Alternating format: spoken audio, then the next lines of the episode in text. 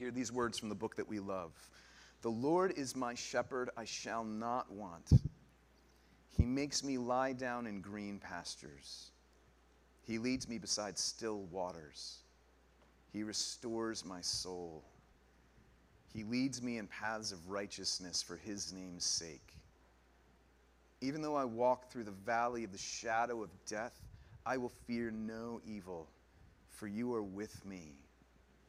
Your rod and your staff, they comfort me. You prepare a table before me in the presence of my enemies. You anoint my head with oil. My cup overflows. Surely goodness and mercy shall follow me all the days of my life, and I shall dwell in the house of the Lord forever. The word of the Lord. Thanks be to God. Everybody, my name's John. If we haven't met, I'm a pastor here, and I've been away for a while, and it's really good to be back. This might be the most familiar passage of Scripture in the world. And uh, by that I mean not just that it's familiar to Christians and Jews, because it's part of both Jewish and Christian Scripture. Uh, I have a vivid memory of the night of nine eleven, the president getting on the T V and reading Scripture. And it wasn't just because he professed to be a Christian. It, it, you got the sense that he was saying words people knew and took comfort in. I know somebody who had his children memorize this psalm by the age of three, which I haven't done. Um, we tried, not at the age of three, a little older. Honestly, I just forgot. We got bogged down. This is a good opportunity to try again. And by the way, if you have not memorized this psalm, or if you've memorized it and forgotten it, I want to encourage you to give this a try, to memorize these words. And it's not because a pastor said so or because you have to. Like everything else in the Christian life, it's because you get to. You get to claim, again, every good and beautiful thing that God has given you, while innumerable voices and forces are trying to strip them away from you. That's just our life. And it's for good reason these words are precious and memorized, and for some of us, imprinted on our soul. And I'll, I'll get to why we're doing it today in a little while. But let me just say for now, I've never preached on this psalm. I have read it and, well, spoken from bits of it at funerals, because it's a psalm of great comfort. And what's not to like? It's about a God who is with us, who treats us like a shepherd, and like in a good way, if you don't know really what to expect from a shepherd, like guidance and being given pasture and rest and defense. What's not to like? But actually, and it's actually, I think, a really important place to start, because it's how the psalm starts. I worry that there is something really important that gets lost in this psalm, and it's not only comforting. It's not only comforting. This psalm does not go down as easy as it first seems when you take a closer look at verse one.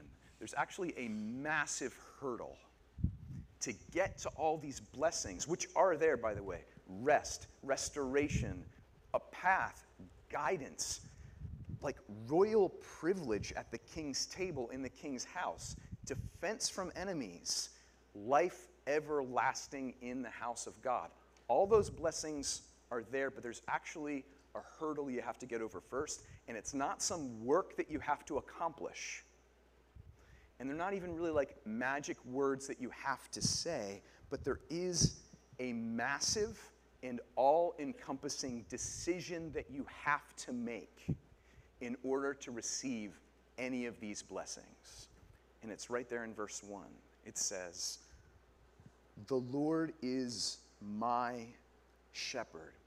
You actually have to make Christ your shepherd. You have to make him your shepherd, because he's meek and humble in heart. And he doesn't take you by the collar and force you into a sheep's position and drag you into pasture. You have to choose him. You have to make him your shepherd. It's the very first phrase, the Lord is my shepherd. That means I entrust myself to this shepherd. And that means I go in his path, not mine. He calls the shots. I go where he goes. I don't go where he doesn't go. His path, his path of righteousness. And that is the only way it's actually po- possible to experience all the benefits that this psalm is so famous for. This actually comes together, if you look down at page three or your own Bible, if you have it, Psalm twenty-three, it comes together really nicely if you look at the first three verses as a whole. So, the Lord is my shepherd, the one who guides me, right? Then you get all these benefits. I shall not want. I shall not be devoid of anything I need for my life and salvation. He makes me to lie down in green pastures. He leads me beside still waters. This is provision, food and drink. He restores my soul. This is resurrection language. Not just like a breath of fresh air. It's like, hey, I'm feeling pretty good today. I feel like Jesus is around me. There's actually something deeper than how you feel going on. He is the one who gives life, and apart from him, there isn't any. That includes his spirit at the beginning and the one that comes back on the last day that will rise you from the grave, body and soul. He restores my soul. He leads me, and here's where it comes together, kind of full circle with those first three verses. He leads me in paths of righteousness for his name's sake. Every benefit we experience here happens on Jesus' path of righteousness, which we follow for his sake, not for the sake of some benefit we want or need in this life. That's your twenty-third Psalm. What's his path like? How do you know that they're the righteous paths? Because they're his and everything he does is righteous. And you've got a whole Bible, but let me just give you a few. Jesus says, blessed are those who are poor in spirit. His way is poor in spirit. Blessed are those who mourn and are, are meek, are a rock when it comes to the truth, but don't go slamming anybody in the head with it. Blessed are those who are hungry and thirst for justice in this life. And get this, immediately he bundles with that, blessed are the merciful. Now, how many people do you know? How many shepherds? How many leaders do you know who perfectly bundle total, devout seriousness when it comes to what is right and just in this world and are completely merciful at the same time? That's the path. Blessed are the pure in heart, those who have God as the one thing necessary in front of them. Blessed are the peacemakers and those who will let it hurt, who will be persecuted for the sake of staying on this path for his name's sake. On that path, all these benefits come. And Jim Anger, who's the pastor of Liberty Church over in Collingswood, New Jersey, totally separate church, but we couldn't be bigger friends, better friends with them. Um, he spoke last week on another famous passage, the Great Commission, where Jesus says famously, go, at the, at, at, just at his ascension, uh, go into the, the world and make disciples of every nation, teaching them to obey everything I've taught you and baptizing them in the name of the Father, Son, and Holy Spirit. So it's this famous go. It's known as this go passage. It's called the Great Commission, but as Jim spoke about, that go, that imperative statement is sandwiched between these two vitally important uh, facts. Call them indicative statements, or not imperative, go do the statements, but this is how it is statements. First one, all authority in heaven and earth is given to me. And secondly, I am with you. You can't take the go, go be on God's mission without those two. All authority on heaven and earth, in heaven and earth is mine, and I'm with you. Now that is, those are Psalm twenty-three statements. All authority is the shepherd's. All of it. All authority in heaven and earth has been given to me. Let me just ask you for a second. Is it possible that when Jesus says, all authority in heaven and earth is mine, that that includes your life? Is that possible? that he has all authority over your life. That's what he thinks. There is no self-navigation. And no one forces you into the shepherding relationship. It has to be a choice. But again, all these Psalm twenty-three benefits come when you entrust the entire path of your life to him alone. It's the strangest thing in the world. If we kind of take away from Jim's sermon last week, all right, I need to go. Jesus needs to be on my lips. His light needs to be exuding from my life. His love has to be my law. But he's not, he has no role of actual authority in your life. That would be the strangest thing in the world. Imagine with me for a second a sheep with a shepherd. If the sheep could talk, saying to the shepherd, your way is really stupid. Your way is, your way is really dumb, and I don't like where it's leading, and it's difficult sometimes, and I don't think you're a very good shepherd, and I'm, I'm gone. There's no more audacity. Um, and, and by the way, I talked about this a little bit when um, Stephen Wood was ordained back in June, because the New Testament language of a pastor, the, the word pastor means shepherd in Latin. And um, even pastors are sheep. But we talked about a little bit of the dynamic of this relationship, sheep and shepherd. And it's a really unique one. Like, like parent and child doesn't work at all, because children grow up and the relationship changes, right? Um, even like a, a general and a soldier doesn't work, because you can get promoted and you know, might get a new superior officer at some point. There is never a point in the sheep's life where it doesn't need the shepherd. Ever. Ever. Here's a good illustration, actually. I was thinking about this this week. It is an example I cannot get away from, and I wish I could. Anyone who, no, who owns a dog, anyone who owns a dog knows the difference between walking the dog and the dog walking you. Can I get a witness? It's anybody. You see it on the street. You're like, this dog is walking the owner, and I can relate, but it's embarrassing. It's not how it's supposed to work. Of course, you're not a dog, but you're not literally a sheep either. You know, it's a metaphor. You are image of God, but sheep is what you are spiritually. And listen, this isn't, this isn't just silly. This is our spiritual journey. Going back to the text, look at verse four. This is really famous. Even though I walk through the valley of the shadow of death, I will fear no evil. For you are with me.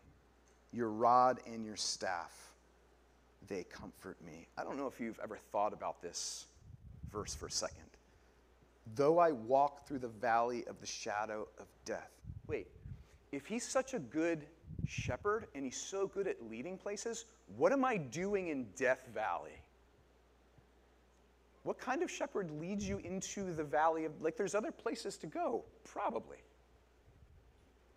What kind of shepherd? Just ask Israel in the wilderness. Just ask Christ in the wilderness.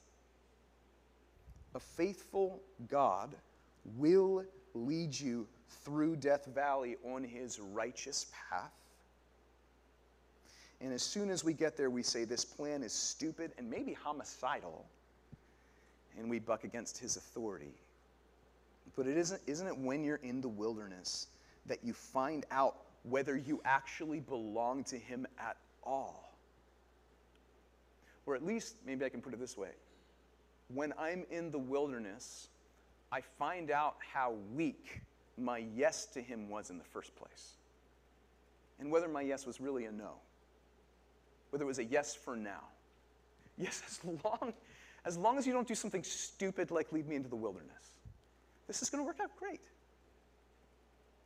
And I'll keep walking the dog walker, all the way to my destination, which, which really is nowhere. Really is nowhere. That's how it normally works. It's when you are in the wilderness that you find out about his faithfulness, just like the disciples on the boat in the storm. Let me just say, to comfort you for a second, I hopefully am identifying with you. If you're feeling terrible about your spiritual journey, you're like, oh, gosh, I'm the dog walking the dog walker all the time. You can't shake off his I am with you promise that easily. You just can't. The old hymn, Abide With Me, says, um, thou hast not left me oft as I left thee. So we're, get, we're getting to gospel now, right? We're getting to steadfast love. We're getting to his covenant faithfulness. But he will keep saying, we really need to get this straight if we're going to walk straight, even through the wilderness. Whose paths are we on? Let's get to more grace. Verse five. You prepare a table before me in the presence of my enemies. You anoint my head with oil. My cup overflows. I don't know if you noticed, everything in the psalm so far has been a path. Verse five is arrival. You're my shepherd. You lead me beside still waters. You make me lie down in green pastures. You lead me beside still waters. You lead me in paths of righteousness. We're in the valley. I'm going to try to trust you. Your rod and your staff is going to keep me safe on the path. Now we're at a table. We've landed now. And also, there's no more sheep imagery for the rest of the psalm. He's taking us out of the metaphor. He's saying, this is your life now, human being, image of God, child of God, anointed one. This is a scene of provision, a table, victory in the presence of my enemies, abundance, my cup overflows, and royalty. You know who was anointed, anointed in the Old Testament? Prophets, priests, and kings. Overwhelmingly. Some inanimate objects were also anointed. But it is a consecration to God to be anointed and a commissioning. For us, it's our baptism. And spiritually, it's the presence of the Holy Spirit with us. Here's how to think about arrival. Here's how to think about the table set in the presence of my enemies, my cup overflowing, the anointing, et cetera. There was a pastor in Philadelphia for, it's decades ago, but he was a pastor at tenth Presbyterian Church uh, for decades named uh, Barnhouse, Donald Barnhouse. And his wife tragically died when he had young children. And they were on the way to the funeral. And on the way to the funeral, like a truck passed by the car, and the shadow of the truck came across the car while they were on the way to the funeral. And he said, kids, would you rather be hit by the truck or by its shadow? And they said, the shadow. And he said, that's, that's your Psalm twenty-three, Psalm twenty-three promise. Even when death itself comes for, for you, it's the shadow, the table set. Your anointing is settled. Um, your enemy has been conquered in some sense finally, even though you're waiting for the final benefit of it. But don't you think for a second that you're getting hit by the truck of death? It can't happen because of the Savior. And neither did your mother. That's good news. That's gospel. Christ put death to death.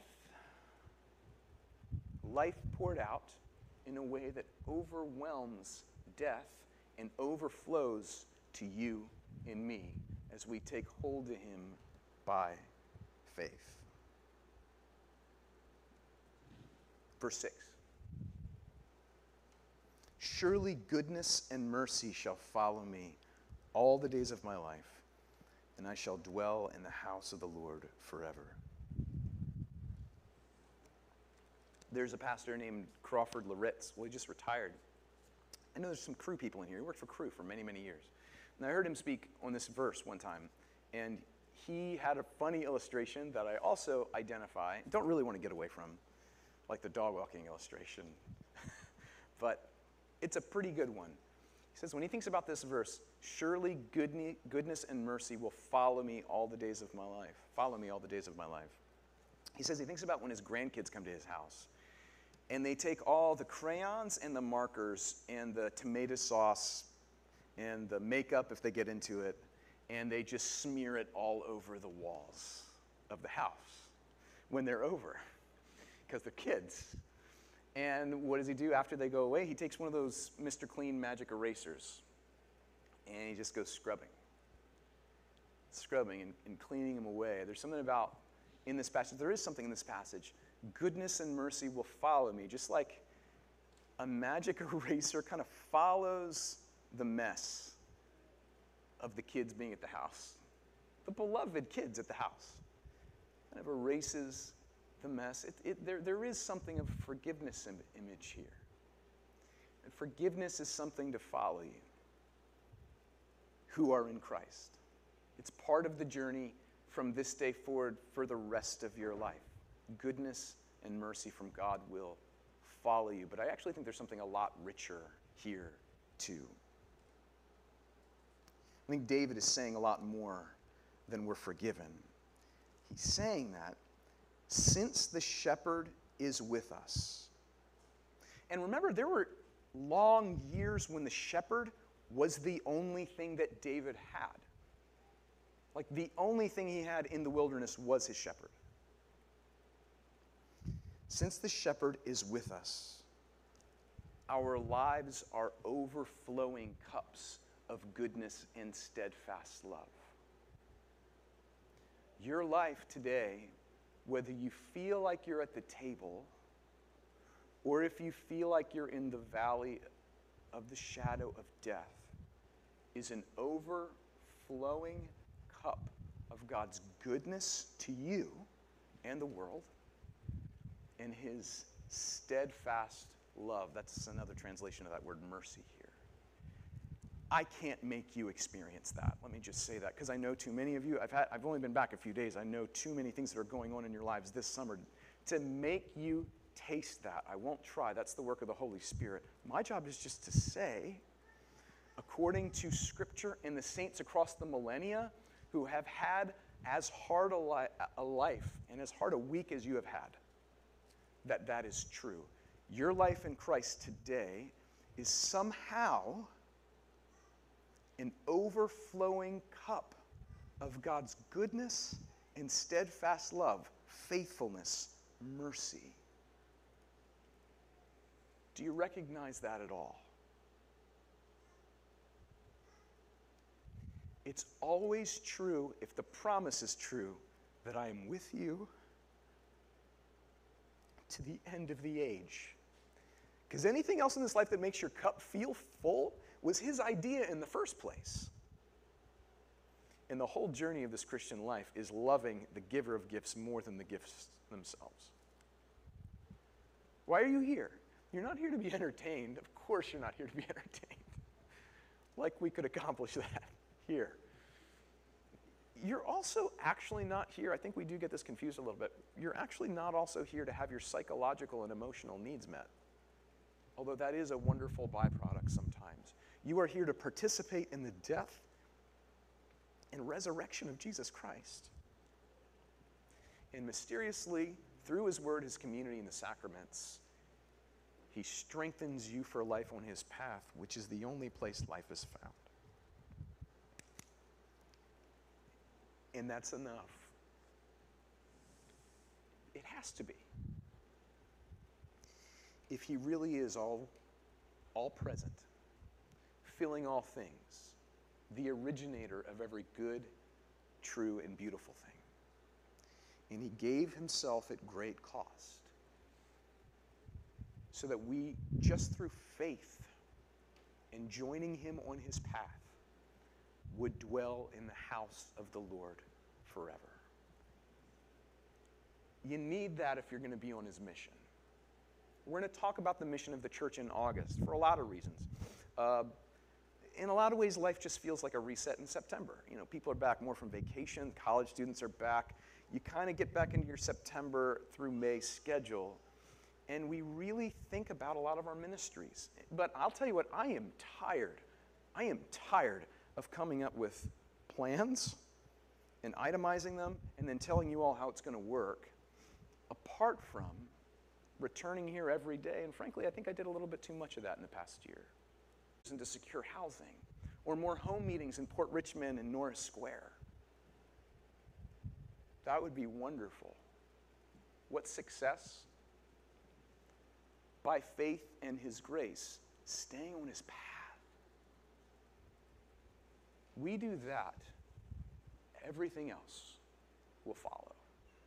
We don't do that, nothing else will help us.